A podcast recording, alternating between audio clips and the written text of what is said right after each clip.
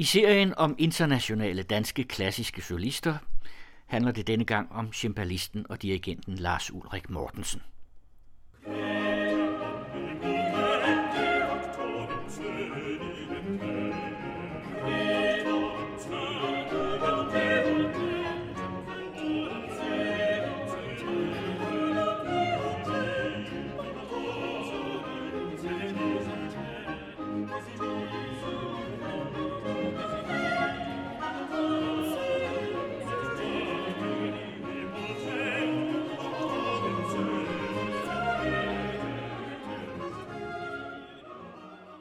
Er garanteret opdraget hjemmefra med at spille klaver. Men der er alligevel et stykke vej fra klaver til cembalo. Hvordan kunne du blive så fascineret af cembaloet? Ja, det var ikke nogen lige vej egentlig. Det er helt rigtigt. Jeg er vokset op med klaver. Øh, jeg har spillet klaver siden jeg var to, eller noget af den stil der. Ikke på grund af noget pres, men simpelthen fordi jeg ville. Der var masser af musik hjemme. Min far var gymnasielærer med speciale i musik og fransk, og var øh, ved siden af det ivrig amatørkormand og sang og spillede både øh, for sig selv og, og andre. Så musik har været en helt integreret del af mit liv siden de aller tidligste år. Jeg sang i radioens drengekor og oplevede der naturligvis øh, musikken på øh, en, en, meget, en meget tæt og meget aktiv måde. Jeg var så utrolig heldig også at blive udvalgt til øh, forskellige solistpartier, blandt andet drengerollen i Brittens opera Skruen Strammes, som jeg medvirkede på det Kongelige Teater i 1967-68 som 12-årig. Og den fornemmelse af også at være del af noget større, den mødte jeg nok ikke for første gang, men stærkest på det tidspunkt. Og det var faktisk udløseren til, at jeg allerede fra det tidspunkt besluttede mig til, at jeg skulle et eller andet med musik. Ja. Hvad det så skulle være konkret, det vidste jeg ikke, men musikken var mig. Den ganske. verden. Den verden, ja. det var mig. Det, og det havde været klassisk musik indtil det. Jeg var ufattelig konservativ som 11-årig. Øh, min musikalske smag gik sådan stort set fra Bach til Schubert på det klassiske område. Og øh, derfor var det heller ikke mærkeligt naturligvis, at da jeg kom i teenageårene, så reagerede man mod alt det der. Og jeg kastede mig hyldende over det, som man dengang i midt i 70'erne kaldte progressiv rock. Købte synthesizer og hammondorgler fra mine forældre surt sammensparede studiehjælps penge og var egentlig ret overbevist om, indtil jeg var cirka 20, at det var det, der skulle være min fremtid. Og så skete det helt tilfældigt, at jeg på et bibliotek en dag faldt over en antologi med engelsk renaissancemusik for tastinstrumenter, den såkaldte The Fitzwilliam Virginal Book. Og jeg trak den ud af biblioteksreolen og tog den med hjem, og begyndte at spille den musik på, på flyet derhjemme, og blev ramt af et eller andet i en grad, som jeg aldrig havde oplevet før. Der var alt det, som jeg indtil da ikke havde forventet af klassisk musik, eller oplevet, at klassisk musik indeholdt. Mm. Der var fede rytmer, som vi sagde det engang. Der var nogle sådan harmonier, som mindede meget om det, jeg kendte fra nogle af de progressive rockgrupper, jeg spillede i. Der var noget, som i meget høj grad mindede om udskrevne improvisationer. Jeg havde jo alt indtil da, var jeg jo selvfølgelig vokset op med, at klassisk musik er noget, man gentager eller øver, indtil det har nået et bestemt niveau eller en bestemt form. Men her var der pludselig noget, hvor der virkede som, der var en frihed, som øh, fascinerede mig. En frihed, altså en frihed i noderne? Eller, øh... Ja, en frihed i noderne og en umiddelbarhed i musikken, mm. Mm. som ramte mig, mm. som sagt, på et sted, hvor jeg ikke rigtig synes, jeg havde været ramt før. Det var så også oplagt, at, det kunne jeg godt fornemme med det samme, at flyet derhjemme var måske ikke helt det optimale instrument at, at spille det på. Så jeg lånte et spinet et eller andet sted, og det var faktisk indtil da det eneste tastinstrument, som jeg ikke havde dyrket. øh, og tog det med hjem og blev ramt af lyden på samme måde, som musikken, jeg spillede på det, havde ramt mig. Og med en kliché synes, at der havde jeg fundet min lyd.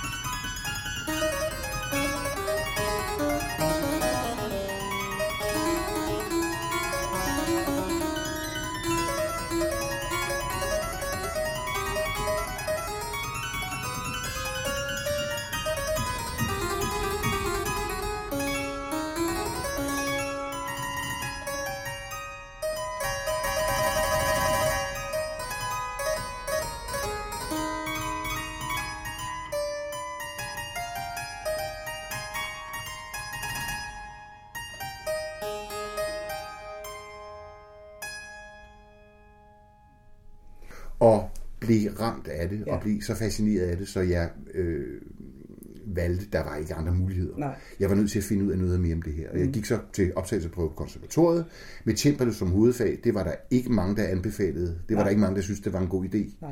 Øh, og det var det muligvis heller ikke. Men du kom ind, Men jeg kom sige, ind- jeg kom og, ind og, og du på- havde ikke fået undervisning af nogen. Nej, det havde jeg ikke. Det havde jeg Og jeg kom ind på min rimelige, altså min rimelige abstrakte tasteteknik mm. og muligvis en vis musikalitet. Men fik selvfølgelig mit livschok, da det så meget hurtigt efter at være blevet optaget på konservatoriet, fandt ud af, hvor stor forskel der egentlig er på behandlingen af cembalo og hele indgangen til musikken, som det repertoire kræver, end det, jeg havde været vant til, og det, jeg havde forventet. Og det vil jo så også sige, da du var færdig på konservatoriet, der søgte du til, til London. Ja, Øh, og det var, der er det jo igen det med de her, om jeg så må sige, skoler. Det har man jo også inden for andre instrumenter. i høj grad. Og det havde man også inden for cembaloet dengang. ja, og der søgte du vel Ja, en... den helt fremherskende skole inden for cembalospillet dengang, om vi snakker sådan midt, midt, midten eller slutningen af 70'erne, øh, den foregik i Holland. Med navne som Gustav Leonhardt, Ton Koopman osv. Og det var en Timbalos spillemåde, som jeg aldrig rigtig havde haft det helt godt med. Af mange grunde, øh, men den passede mig temperamentsmæssigt og musikalsk ikke helt. Øh, Jeg blev så opmærksom på en engelsk cembalist, som hed Trevor Pinnock, som spillede timbalo på en fuldstændig anden måde, end nogen andre gjorde. Med meget mere virtuositet, med meget mere rytme, med meget mere, sådan synes jeg, saft og kraft, end, uden at det var groft eller grimt, men, men der var et, et fysisk aspekt af cembalospillet og af musikken, som jeg godt kunne lide. Ja, det vil sige, den hollandske skole havde øh, noget, der ikke sagde, hvad det Altså for mig var den dengang for pastelfarvet. Det var sådan lidt af det ene og lidt af det andet, og det var alt sammen frygtelig subtilt. Og ja, øh, er der selvfølgelig helt klar over og også overbevist om, at subtilitet øh, er absolut nødvendig og påkrævet. Men jeg synes bare ikke, der var så meget andet. Så der var ikke rigtig i hvert fald andet for mig at gøre, end at prøve at finde ud af den her, igen for mig, nye måde at behandle ikke bare cembaloet som instrument på, men også musikken, man spillede på det. Ja. Og der hjalp øh, Trevor Pinnock dig. Og der hjalp Trevor Pinnock mig enormt. Ja. Han havde at undervise, og det sagde han også til mig. Men alligevel så lykkedes det at få et eller andet forhold frem, som i hvert fald gav mig utrolige mængder. Mm. Og igen øh, var sådan en affyringsrampe for en helt ny, og i hvert fald sådan føltes det, mm. en helt ny musikalsk udvikling. Situationen eller, eller, eller miljøet for tidlig musik dengang var jo meget begrænset. Det var absolut en niche eksistens. Øh, Det var primært kammermusikken, fordi der var simpelthen ikke hverken folk eller kvalitet til at begynde overhovedet at tænke på for eksempel at lave et barokorkester. Men jeg spillede i diverse kammermusiksammenhænge, den danske violonbande hed det, og diverse andre samarbejder, som var for mig altså enormt væsentlige, og som jeg brugte al min tid på. Men som må man så måske nok også sige i, i, i sådan en større sammenhæng, alligevel ikke helt havde den gennemslagskraft, som jeg synes, at musikken som sagt skulle have. Så ja, jeg begyndte at tage udenlands, fordi der der var nogle muligheder øh, og nogle tilbud, som jeg simpelthen ikke kunne få herhjemme. Nej. Og selvfølgelig også fordi, øh, som alle musikere, man vil gerne prøve at se, hvor langt det kan bære. Ikke? Og Danmark var lidt bagefter på det område. Og Danmark var i meget høj grad, både på den udøvende, men også på den altså musikjournalistiske front. Det, der generede mig, var ikke så meget det, at folk ikke alle sammen synes, at det var en genial idé, det vi gjorde. Men det var mere det, at der faktisk til synligheden overhovedet ikke var noget kendskab til, hvad der foregik øh, i Holland, i England, i Tyskland, i Frankrig på de tidspunkter. Folk kendte ikke musikken, folk kendte ikke de, synes jeg, meget væsentlige konsekvenser af det her, øh, som man drog i udlandet. Og det føltes vældig lokalpatriotisk og meget begrænset. Og hvor slog du så dine folder mest i de år der? Ja, det var mest i England. Jeg spillede også meget, jeg spillede også meget i Sverige, altså hvor man i modsætning til Danmark, for eksempel Drottningholms Barokensemble, som jo i overvis havde været langt mere på, om jeg så må sige, forkant med den udvikling. Den kom jeg også, de inviterede mig også til at medvirke. Ja, i 89-90 flyttede jeg så til England øh, permanent, da det engelske ensemble London Baroque indbød mig til at være cembalist med dem. Og på det tidspunkt var jeg helt overbevist om, at det var farvel til Danmark, og jeg skulle tilbringe resten af mit professionelle liv mm. i England. Mm. Det blev så ikke helt sådan. Nej. Jeg kunne ikke finde øh, dybden Nej. nok i at begrænse mig til Danmark. Senere kom det her boom jo Ja, til så Danmark, kom ikke? boomet jo. Altså, fordi der, det var det jo startet i de andre Ja, lande, det- kan man det- sige. det var ikke?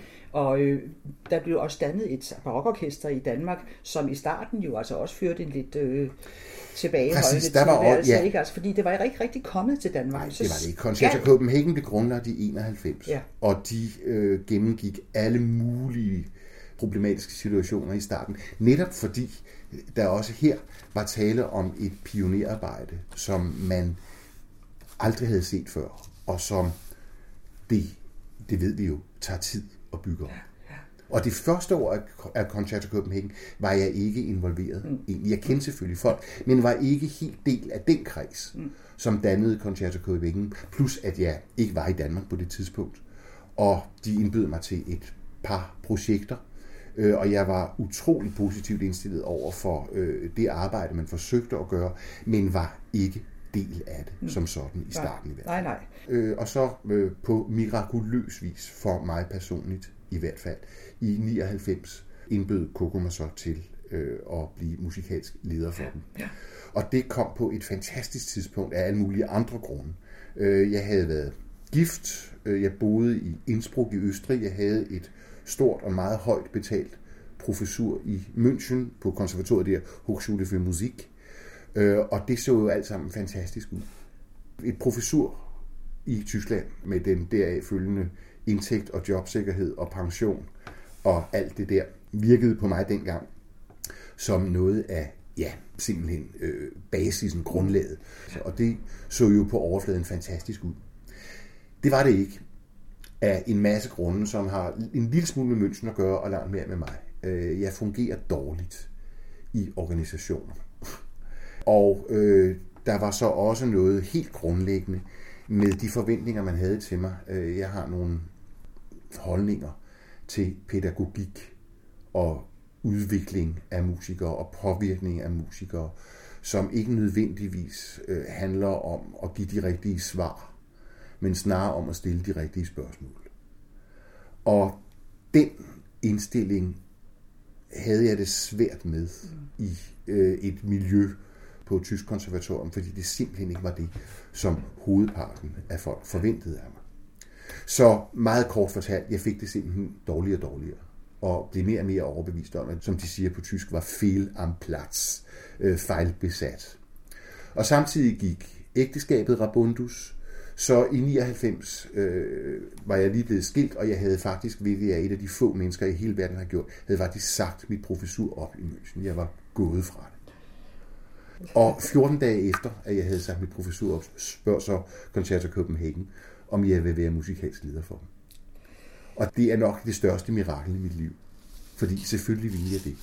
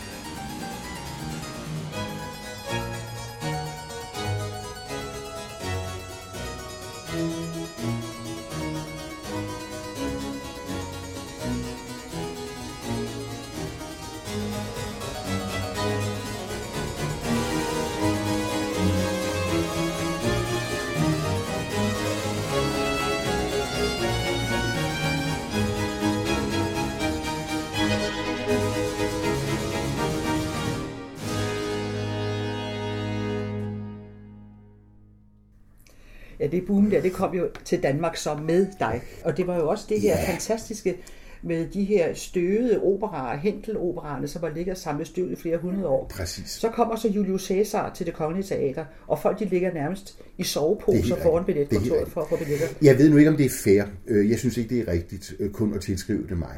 Øh, Men det, som skete, det var, at det jo meget hurtigt viste sig, at de tanker og idéer og udviklingsmuligheder, som Concerto Copenhagen havde, uafhængigt af mig, de svarede præcis mere eller mindre til nogle af de tanker, jeg selv havde om, hvad sådan et ensemble egentlig skulle beskæftige sig med.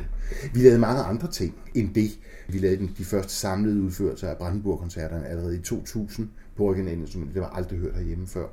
Vi lavede en også på det mere sådan nationale plan. Vi lavede en stor koncertserie for det kongelige bibliotek inde i, den, inde i Diamanten med øh, klassiske symfonier fra det kongelige øh, biblioteks samlinger. Musik, som vidderligt ikke var blevet spillet i 250 år.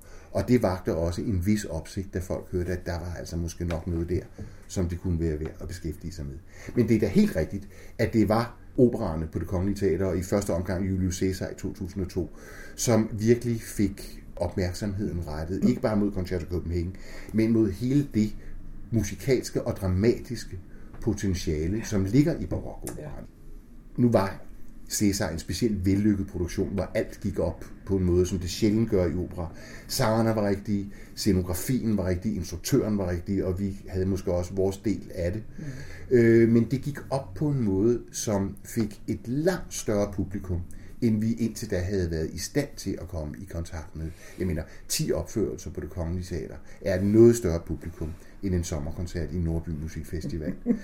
og jeg tror, det kom som en overraskelse for mange, og også lidt for os, hvor fuldstændigt nutidigt og umiddelbart dramatisk og umiddelbart fængende, uden nogen som helst baggrundsforklaringer, en, okay, en af de bedste henteloperaer kan være, når den bliver behandlet efter, om jeg så må sige, fortjeneste. Ja. Og det er jo der, man skal se de der rigtige ting i den. I hold. man- Ja, øh, I så senere har vi så haft et samarbejde med det kongelige teater, Ja. ja. som øh, normalt hedder en, en, en, en opførelse per sæson, hvor vi indtil nu jo har været rundt om andre Hentel-operaer. Vi har været rundt om Monteverdi, vi har været rundt om Mozart, øh, Titus og Don Juan. Og det er da et samarbejde, som øh, vi planlægger at fortsætte i fremtiden. Nu sagde du selv før originalinstrumenter. Og der er det jo det, at Coco øh, spiller jo, især blæserne, kan man sige, der spiller på Ja, originalinstrumenter. strygerne gør jo også, for deres, Ja. ja. altså, violinerne er jo, øh, minder ikke på nogen måde om moderne violiner. De Nej. er anderledes bestregnet, anderledes bygget, har en anden kammertone og spilles med en anden bue. Men altså især blæserne, Ja, men det er som jo er blevet øh, forbedret igennem lang, lang tid til glæde for musikeren. Ja. Med ventiler og klapper, så man kan spille noget hurtigere og spille noget Ja. ja. sikrere. Hvorfor spiller I med dem? Men det er nemlig interessant, at du bruger ordet forbedret. Fordi det er nok en af de mm, sådan mere filosofiske grundholdninger, som vi i hvert fald har inden for vores miljø, om jeg så må sige. Jeg har svært ved at acceptere ordet forbedring. Fordi jeg går ud fra, og det gør vi alle sammen, øh, og ikke bare Coco, men altså alle, der arbejder på det går ud fra en generel tese om, at et hvilket som helst instrument er det optimale til at forløse de muligheder og udfordringer, som ligger i et repertoire, som er samtidigt med det. Ja, en moderne guld- eller platinfløjte kan andre ting. Den kan mere af noget, mm. men den kan bestemt også mindre af noget andet. Mm. Men ventilerne på en, en trompets... Øh, Ja, sætter øh, trompetisten i stand til at forløse nogle muligheder, som meget sjældent ligger i barokmusik. Ja. øh, men som ligger i senere tiders musik, mm. hvor det selvfølgelig er nødvendigt. ja. Men brugen af, og det er paradokset i det her, brugen af de gamle instrumenter. Og ikke bare det, men også i hvert fald forsøg på at anvende nogle af de mange ting, vi faktisk ved om, hvordan spillemåde, øh, hele opfattelsen af stil, stilistik, har ændret sig i tidens løb. Altså, man bliver nødt til, hvis man vil spille en gavot i en baksvig, bliver man nødt til at vide, hvordan, hvad der kendetegner en gavot dengang. Tempo, koreografi, rytmisk gestus osv. osv. Så det kræver på mange måder også naturligvis et kendskab, ikke bare til musikinstrumenterne, men også til det, som var grundlaget for hele håndlingen. Ja. Og det, som for mig er det afgørende, det er, at min holdning til det her er helt klart, at når man bruger de gamle instrumenter, så skaber man en musik, som er meget mere moderne, meget mere umiddelbar, meget mere vedkommende, meget mere farverig, og som kommunikerer meget mere direkte, end hvis du spiller på den musik på instrumenter, som den ikke er skrevet for.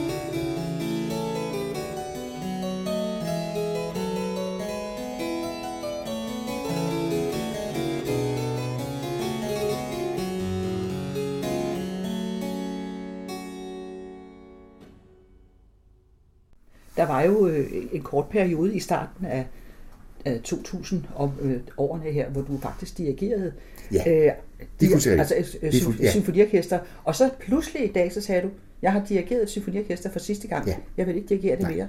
Hvad er der i vejen med, med den klang, eller hvad er det instrument? Der er ikke noget som helst i vejen med den, generelt set. Men der var en række årsager til det her. Og den første, den er simpelthen, at ja, det er rigtigt, jeg foretrækker lyden af originalinstrumenterne. Og jeg kan ikke finde ud af, hvordan man kan rette en moderne orkesterlyd ind, så den kommer til at minde så meget om det, jeg er ude efter. Det andet var naturligvis også, at et moderne symfoniorkester forventer med rette en direktionsteknik, en serie fysiske gestus, når det handler om kommunikationen fra dirigenten til orkestret. Dem råder jeg ikke over. Og det vil sige, at der simpelthen engang imellem var nogle øh, kommunikationsvanskeligheder, øh, som i mindst lige så meget, nej, som i allerhøjeste grad har noget med mig, med mine begrænsninger at gøre, snarere end orkestrene. Men så må vi også sige, at i den her musik, som jeg beskæftiger mig med, den trives efter mine begreber bedst med en helt anden form for kommunikation øh, i orkestret. Øh, jeg forsimpler det meget nu, men når du spiller en Bruckner-symfoni, så er kommunikationsretten, initiativet udgår fra dirigenten, og orkestret oversætter eller realiserer hans intentioner og hans gestus. Øh, jeg ser i meget højere grad den musik, vi beskæftiger os med, som forstørret kammermusik hvor alle egentlig er nøjagtigt lige ansvarlige, og hvor der bør gå nøjagtigt lige så meget kommunikation eller impuls fra orkestret til mig, eller specielt på kryds og tværs i orkestret. Og det kræver en noget anden indstilling, end den, som man som moderne orkestermusiker er nødt til at have, nemlig spil det, der står. Pointen er jo netop, at vi spiller aldrig det, der står. Fordi der står ikke noget. Der står kun noderne. Så det er hele tiden et spørgsmål om, jamen, hvad gør vi så mere?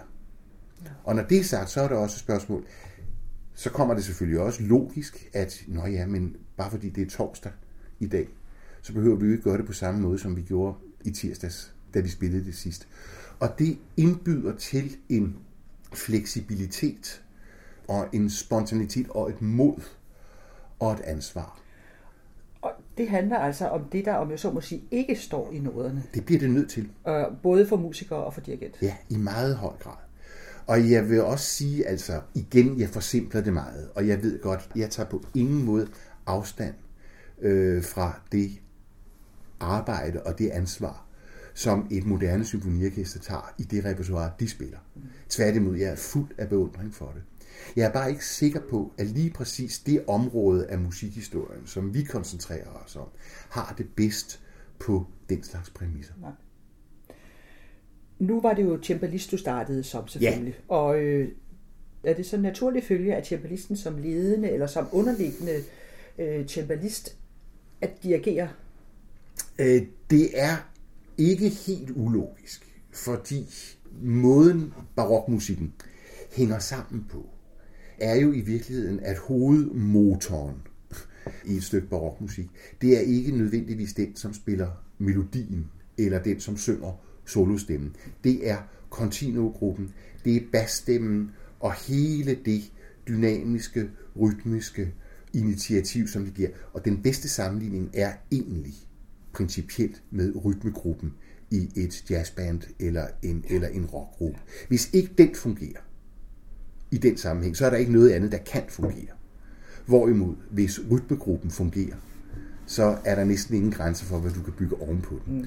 Og okay, det er en lidt forsimplet sammenhæng, mm. men, men grundlæggende tror jeg egentlig, at den holder. Ja, du spiller jo altid cembalo, Nøjagtigt. Så derfor er det derfra, at initiativet kommer, og naturligvis også muligvis overblikket, fordi man derfor bliver nødt til at orientere sig alle steder, efter alle steder i en given sats, og ikke kun efter sin egen stemme.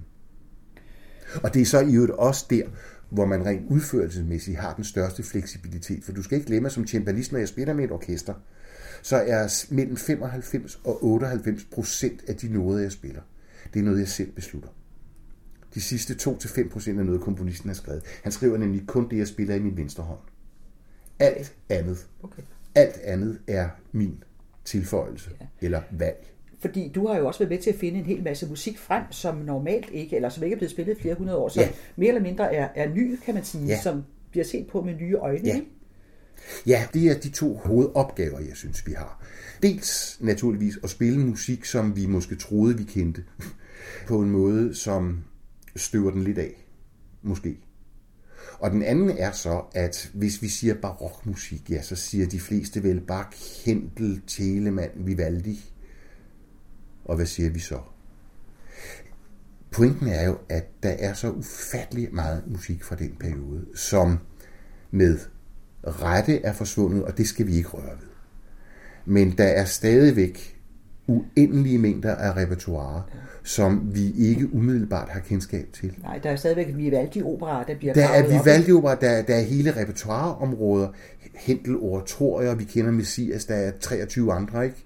Fransk barokopera, Monteverdi-madrigaler, klassiske symfonier, som ikke er skrevet af Haydn og Mozart, hvor mange kender du af dem? og så videre, og så videre. Der er kæmpemæssige områder af det repertoire, som er nødvendige for at forstå ja. de komponister, vi kender bedre, og for at sætte dem ind i en sammenhæng, som forklarer, hvorfor for eksempel en Bach skriver en kantate, sådan som han gør.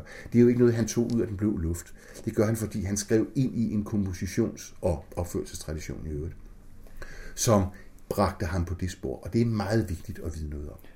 Og det er også noget, som har taget mange år at opbygge, det er da klart. Mm.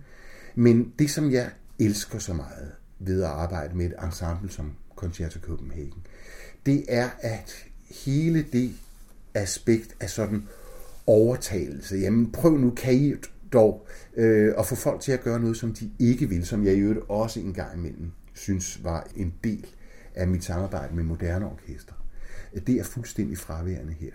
Øh, og efterhånden har vi opdyrket et fælles sprog som bestemt ikke indsnæver mulighederne. Du, hvis du har været til en af vores prøver, så vil du meget hurtigt opfatte, at vi øver ikke med det formål at lægge os fast på en bestemt udførelse, som vi så gentager. Mm-hmm. Vi øver os på at etablere nogle rammer, som gør, at vi i den enkelte koncertsituation kan opføre os i hvert fald en lille smule mere spontant, og måske i situationen træffe nogle valg, som vi ikke har truffet før, men stadigvæk komme til mål. Det er i hvert fald det, som er formålet. Og der er jo i hvert fald en kommunikation, der kører der. Og den kommunikation, det er ikke en kommunikation, som jeg tror, at kun vi oplever. Det er en kommunikation, som jeg ved fra publikumsreaktioner, er umiddelbart følelig og et meget øh, væsentligt bidrag til hele den indgangsoplevelse, som en koncert jo rettelig bør være. Nu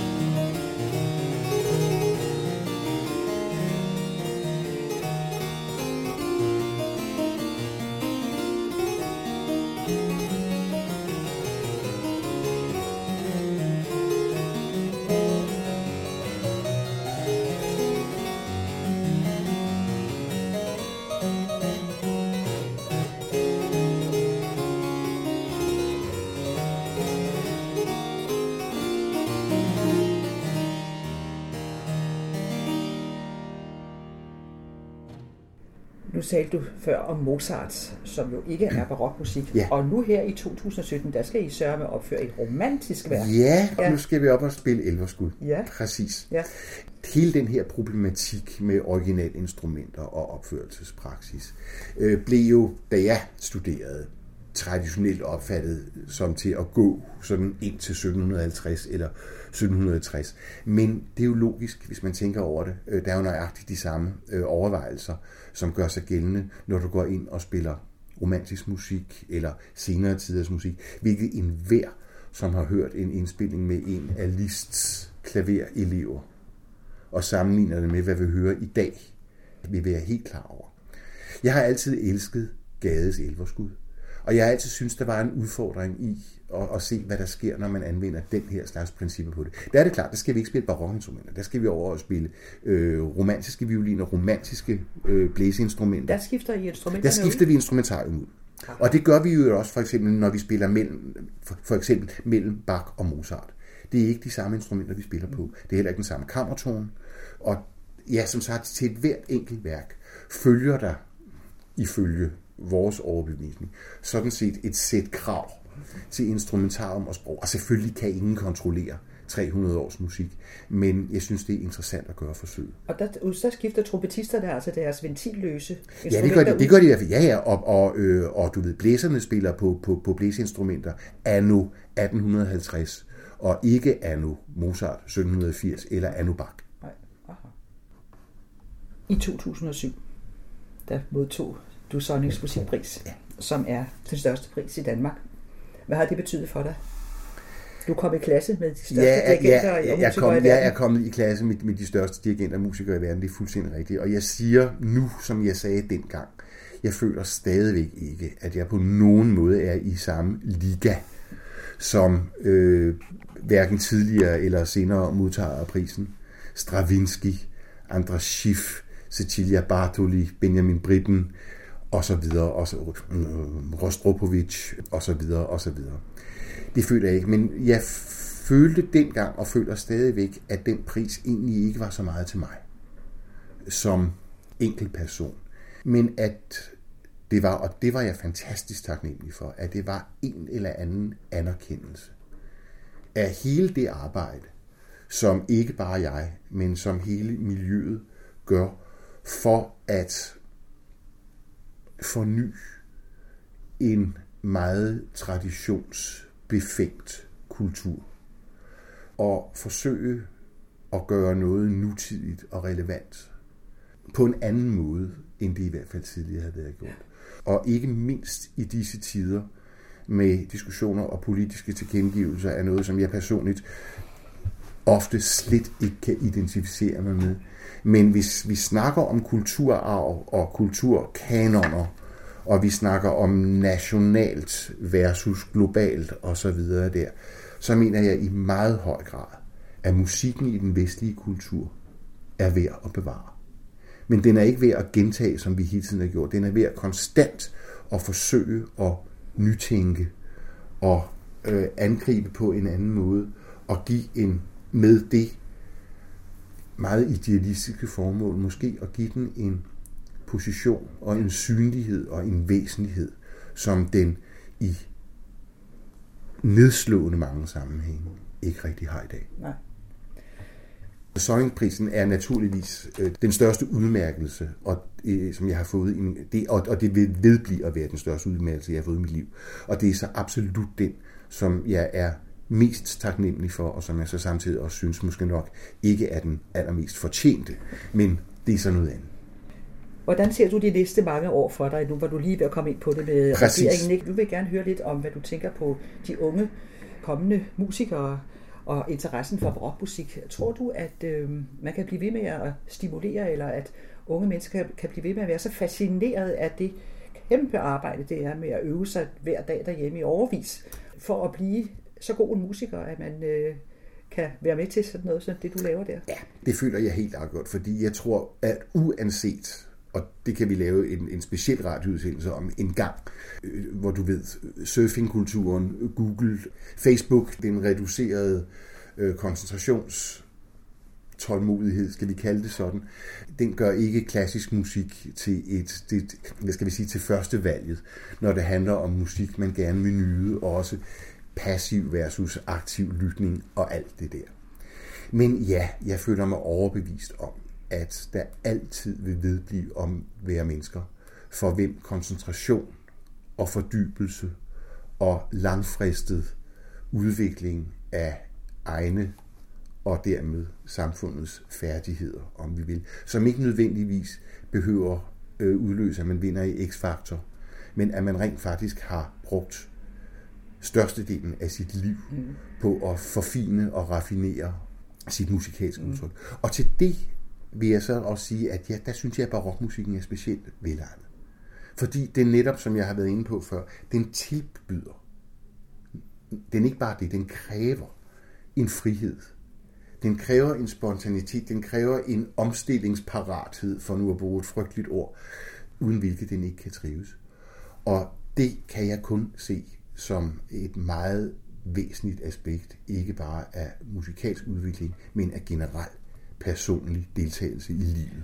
Men barokmusikken har jo så et yderligere krav, som du har fortalt om, fordi man ikke bare spiller det, der står i noderne, Ja. man skal kunne kende baggrunden og forstå.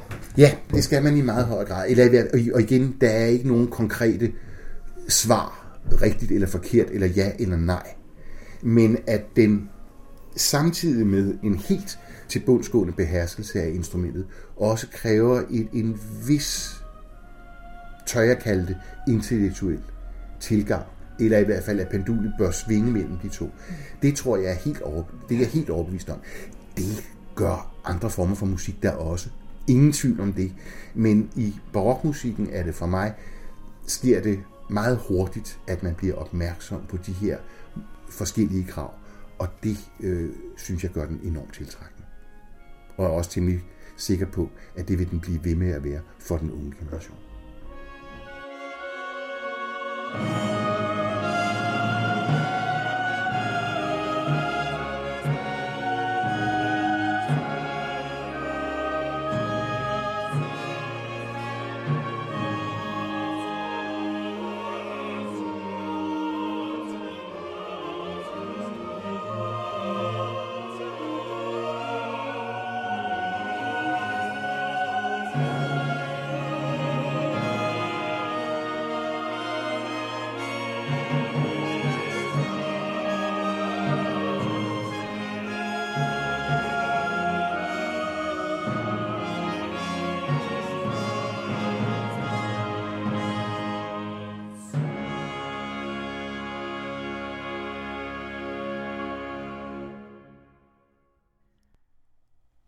I internationale danske klassiske solister var det Lars Ulrik Mortensen, der var i fokus i denne uge.